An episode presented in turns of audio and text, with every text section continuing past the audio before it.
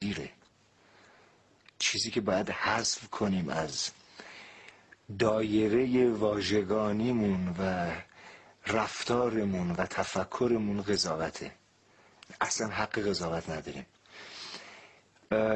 یک جمله هست منصوب به امام صادق علیه السلام. میگه که من عاشق این جملم عاشق این تفکرم و حتما یک روز یک فیلمی می‌سازم با این مضمون با این موضوع و حتما این جمله رو اول فیلم نقش می‌زنم می‌نویسم و بعد فیلم شروع شه.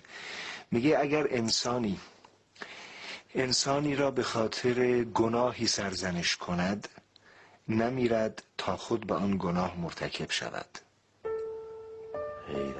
حیرت انگیزه.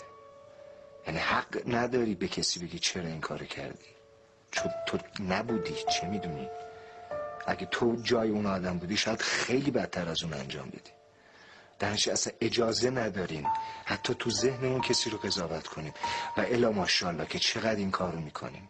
و چقدر با اعتماد به نفس این کارو می‌کنیم. با قاطعیت. با قاطعیت و به حق.